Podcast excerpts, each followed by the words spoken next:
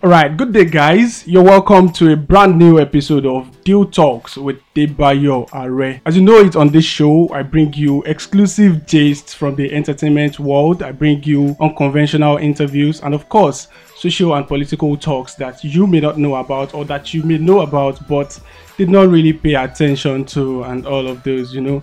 And um, yes, I bring you unconventional interviews with uh, with exclusive guests, of course, guests that you don't get to meet elsewhere. This is the second episode. Like I told you in the last episode, it's been a fantastic time putting together the materials to, you know, get dew talks going and all. And thank you very much. I must really say that the very first episode was very, very, very, very impressive. I mean, all thanks to you guys, you made it quite possible to do all of those. I mean, the reception and the listenership was really, really massive. I must say it. I mean, I did not expect it to be that much. And then there were comments and very, very impressive comments. And of course, I've noted your comments, I've noted uh, some of the things that you have highlighted, and definitely you're going to see me work on it as we move on with Dew Talks. You're welcome to a new episode, and yes, the very the second episode of Dew Talks with Debayo Are again. You know, as we do it, we start with entertainment gist and all, and then we delve into the main discussion on the episode of the show. And today, we're going to be starting with stories from the entertainment world, from the entertainment industry. The week has been quite interesting from Rihanna getting an award of the Queen of Barbados, right? Uh, there was this story of um, Kunle Afolayan, yes, Kunle Afolayan releasing the trailer of a Naija Christmas or something, and then yeah, that this very very interesting story. I mean, I find it interesting because it's been how many years again? I mean, the last album was released in 2016, and that was um, Gold from Adekunle Gold. And so Adekunle Gold has announced that we're going to be getting a brand new album on the 2nd of February 2022. So we have something to look out for. And then he said the title is um, Catch Me If You Can. And really, we really want to catch Adekunle Gold on that album. So, and then there's this story of R. Kelly and his manager trying to, you know, silence those who have accused him of sexual abuse. And so the story on Pulse NG says that American singer R. Kelly and his manager have been accused of trying to intimidate and silence his alleged sex abusers.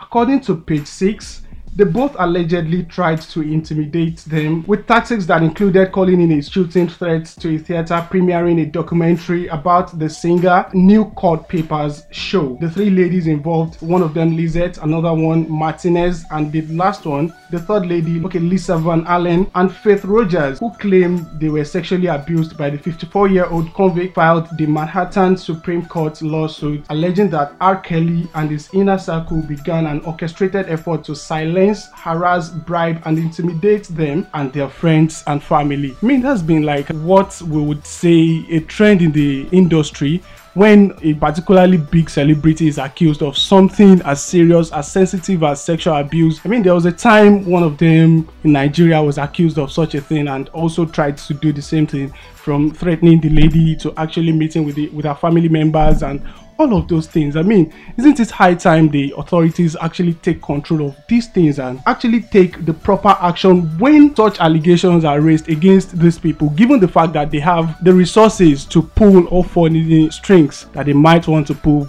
just to ensure that the victims now don't get justice. I mean, it's been quite a trend in the entertainment industry. I think something very decisive has to be done about it. So that's it on the entertainment or entertainment gist. And then there's the gist of Brazil actually running into recession.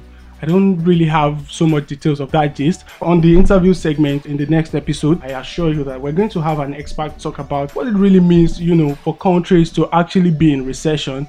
And then countries like Brazil, where they are perceived to be doing economically well, considerably, countries like Australia, countries like Russia. There was a time it was in the news that Australia was battling economic progress and all. So we need to know what exactly does it mean for countries to be in recession and when they are in recession, really, what does it take to be out of recession? What's the implication of a country being in recession? So some of those things we're going to, you know, go into them in the next episode of Dew Talks. So, and today, so as you know it, I have a very, very fantastic, if you would like to have it that way, guest on the show. Of course, my guest is the one and only Oluwaseun Sanwoolu. So, Oluwaseun Sanwoolu is a final year student of the Department of Philosophy, University of Ibadan. She's presently the president of the, how would I put it now? The, uh, will help me. Okay. faculty of Art and No, that's, the winning that's not faculty. That's not- the winning faculty, yeah. No, I, I was actually looking for a better word than winning, but then okay. let me put it that way. The winning faculty, of course, which is the Faculty of Arts, University of Ibadan's Literary and Debating Society.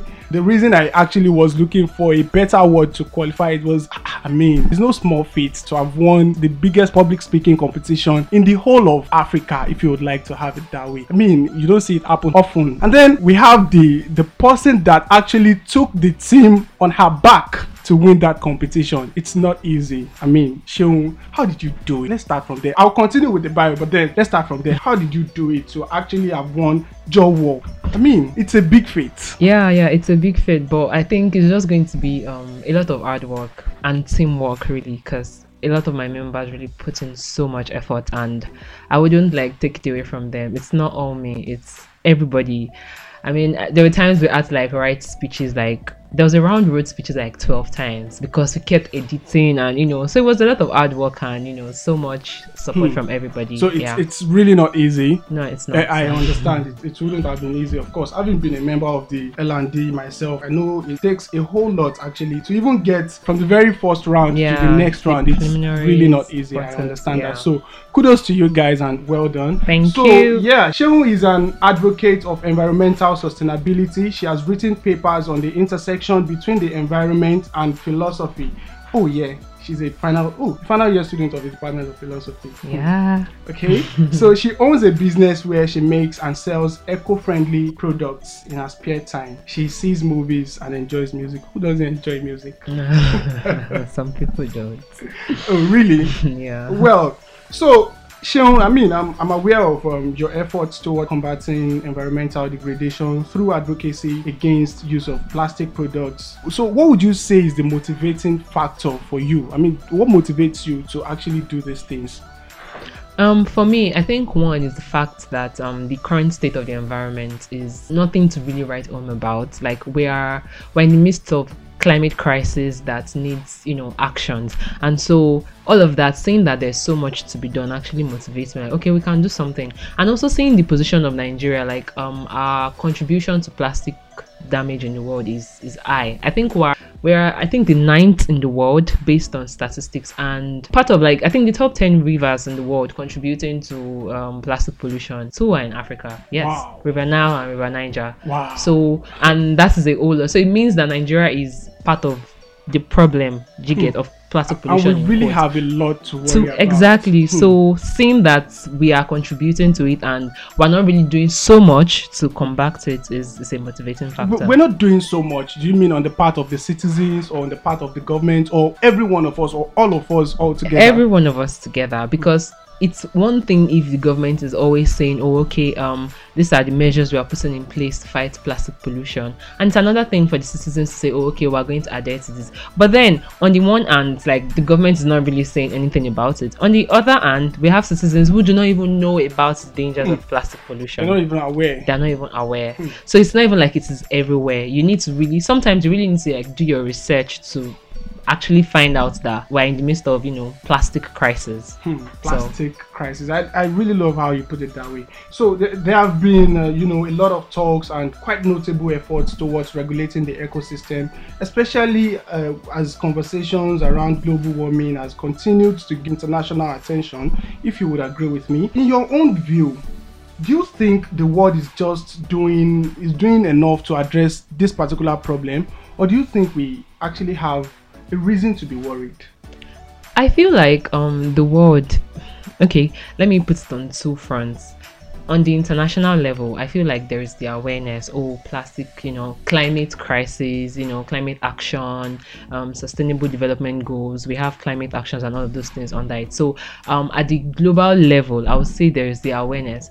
But when it comes to you know country now implementing those things individually, then that becomes you know a problem because there's now a disparity between what the government pledges to do on the global front and what they are actually, Actually doing, doing in their home. country. Hmm. So you see the um, UN Secretary General is saying something like, "Oh, the plastic. I mean, the climate fight is something he's going to fight on for the rest of his life. It's the biggest battle of his life. Blah blah blah." But then you see presidents of countries not really saying anything about it. Not actually So- taking effort. Exactly. you know. So Hmm. on one hand, it looks like it's serious, but on the other hand, well, I can really particularly speak for Nigeria because this is where I am, and it doesn't look like we're serious about it. doesn't so- even look like our government is aware of this problem. I mean, we, we can see every now and then that they don't even pay attention to it at all. Our rivers, our waterways are littered with plastics, It's- and the government terrible. is doing It's very terrible. little or It's nothing at all to address it. It means that we have a whole lot to worry about. we have it and, and and again i think the thing is that okay yes plastic is very very cheap to make and it's a very um, easy alternative for packaging and all of these things but if the government can come come into like supplement maybe in cases of maybe recycling and all of these other things so it's not like we're going to say oh complete no to plastic it is impossible at this point but in places where we can reduce the use of plastic or we can should. even avoid And the use of ca- plastic. yeah, exactly. So in cases where we can avoid the use of plastic, we should avoid it. And in places where we cannot avoid, but we can only reduce, let's reduce. Or then we recycle. So Hmm. it's it's a lot of you know work. Yeah, that's actually that's actually something to actually pay very much attention to. And I hope government the government works on it and you know pay proper attention to it. I Even- really hope so too. But the government has not even paying attention to environmental sanitation. I mean, I, I doubt if they're really going to do anything. Seun, you come to be known as um, with uh, Sip and Save. yeah. Say, tell us about Sip and Save. Okay, um, let me start by saying um how Sip and Save started because I used to like blog on plastic pollution and all of that, and I remember blogging one time about straws, like reusable straws, and I spoke about the alternatives of straws, of plastic straws, which were bamboo straws, stainless steel straws, you know, edible straws, and all of that. It really generated like a lot of conversation, and so many people were saying, "Oh my god, did you know that plastic straws were contributing?" to this problem as well. But and then somebody mentioned that okay, fine, even if we want to like make the switch from plastic to eco-friendly alternatives, they're not available. So how do I change? I mean, it's one thing for me to know that this is a problem. It's another thing for the option to be available. If it's not available, there's nothing they can do. And I'm like, that actually makes sense. I mean, we cannot just keep talking, so we have to actually do something about it. And that's how Sip and Save started. So I started with making reusable straws for you know, and then you know, like that, we started. The um, response has been amazing, and you know, now we moved into tote bags, to cotton mesh bags, to bamboo straws and bamboo toothbrushes. Okay, know. yeah, in, in the journalism parlance, we have what we call solution journalism, where we try to examine what individuals and organizations are trying to do to solve a particular societal problem. Okay. And so, w- what we do with it is we try to see the impact of what they are doing and how it's how it's going to exactly solve that problem, or maybe in a way help to reduce the effect of that problem. So, what would you say the impact of um, Sip and Save has been so far? Okay, the impact of Sip and Save will be number one, the awareness that this is a problem that we need to fix. Mm-hmm. And secondly, is the fact that we're able to provide these alternatives. Like I said, it's not enough to just talk about this problem. So, if somebody buys a set of straw, for example, my straws can be used for as long as you want because they are metal straws, they are glass straws, you can wash and you keep, they are not rusting. So, it's like it's going to save, like, let's say, like a thousand plus plastic straws from going into the environment. Or mm-hmm. when you get a reusable bag, you don't need to carry your plastic bags because now you're not going to, you know, when you use plastic bag, we throw it away or you keep and all of those things. But now you're not using them anymore So, you because can just keep them somewhere. exactly because you have an alternative so use. the the we're actually solving the problem of you know being that replacement for plastic products Hmm. i think that's that's That's quite. That I mean, it's a notable impact if you ask me. I mean, after all, what we're saying is that we we try to reduce as much as possible reduce uh, the use of plastics in our environment. So I think that's quite laudable. So Thank what do you you. think the prospect of sip and save is? If you would, if you like to answer that.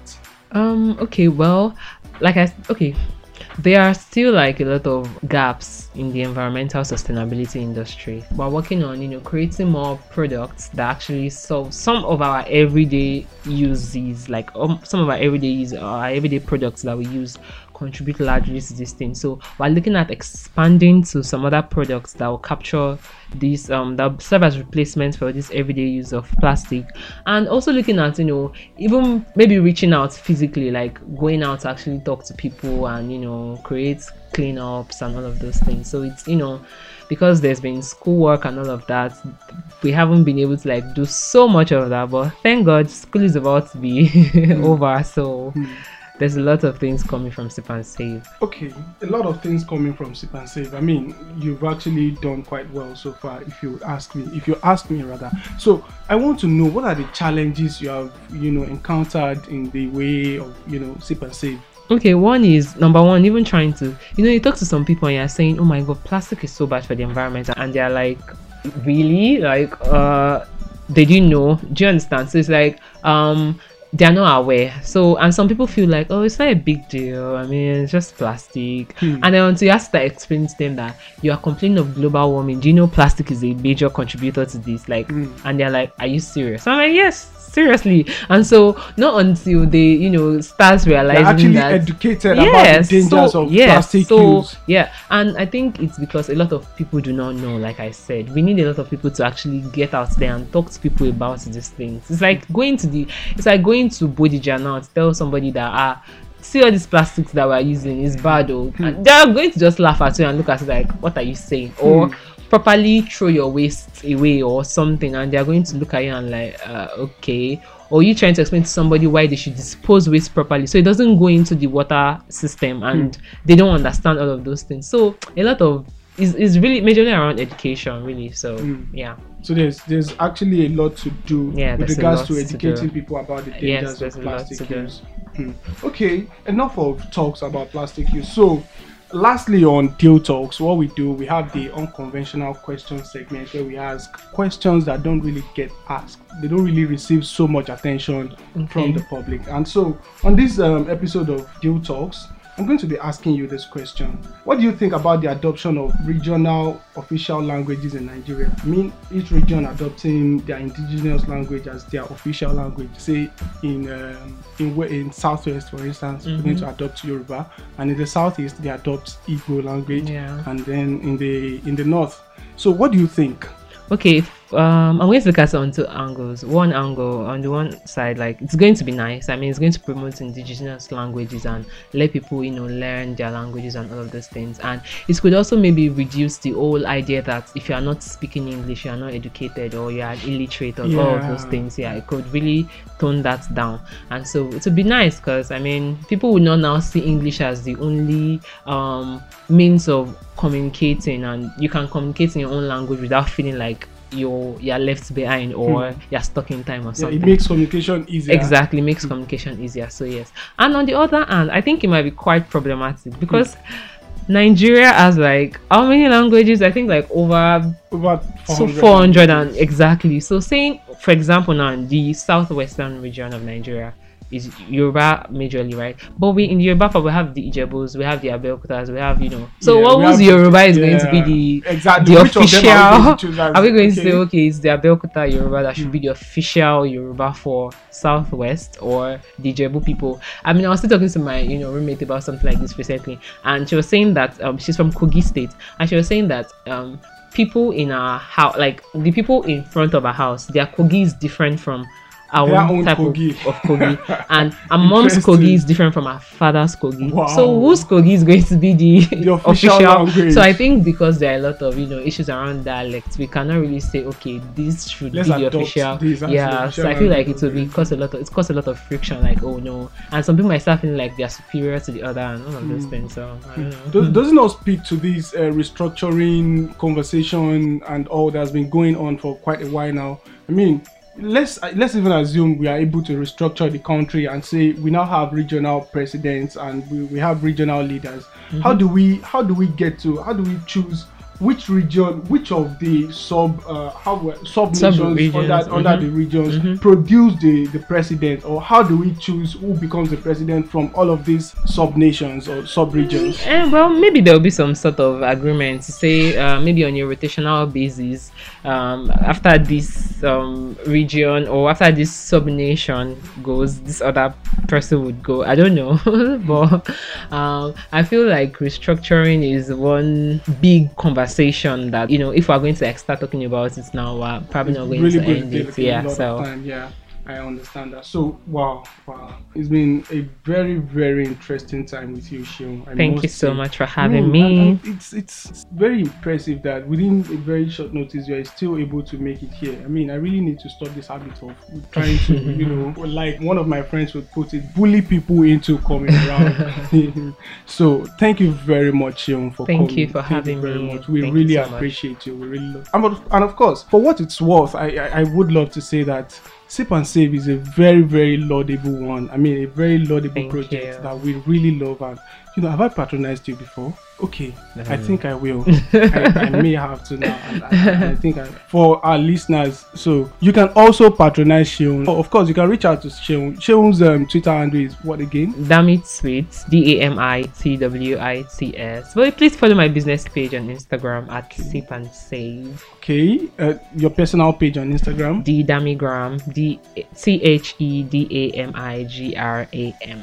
Okay, uh, any other social media platform? Um, that's Not at about all. it. okay thank you very much for coming around show so it's a wrap on dew talks with debayo are on the second episode and of course you know you can get to you can get to reach out to me via my social media platforms you can reach out to me on facebook on on twitter on instagram debayo are and of course on instagram fleckless underscore p and you can just simply search for debayo are. It's the same thing. So catch you in the next one. Thank you for listening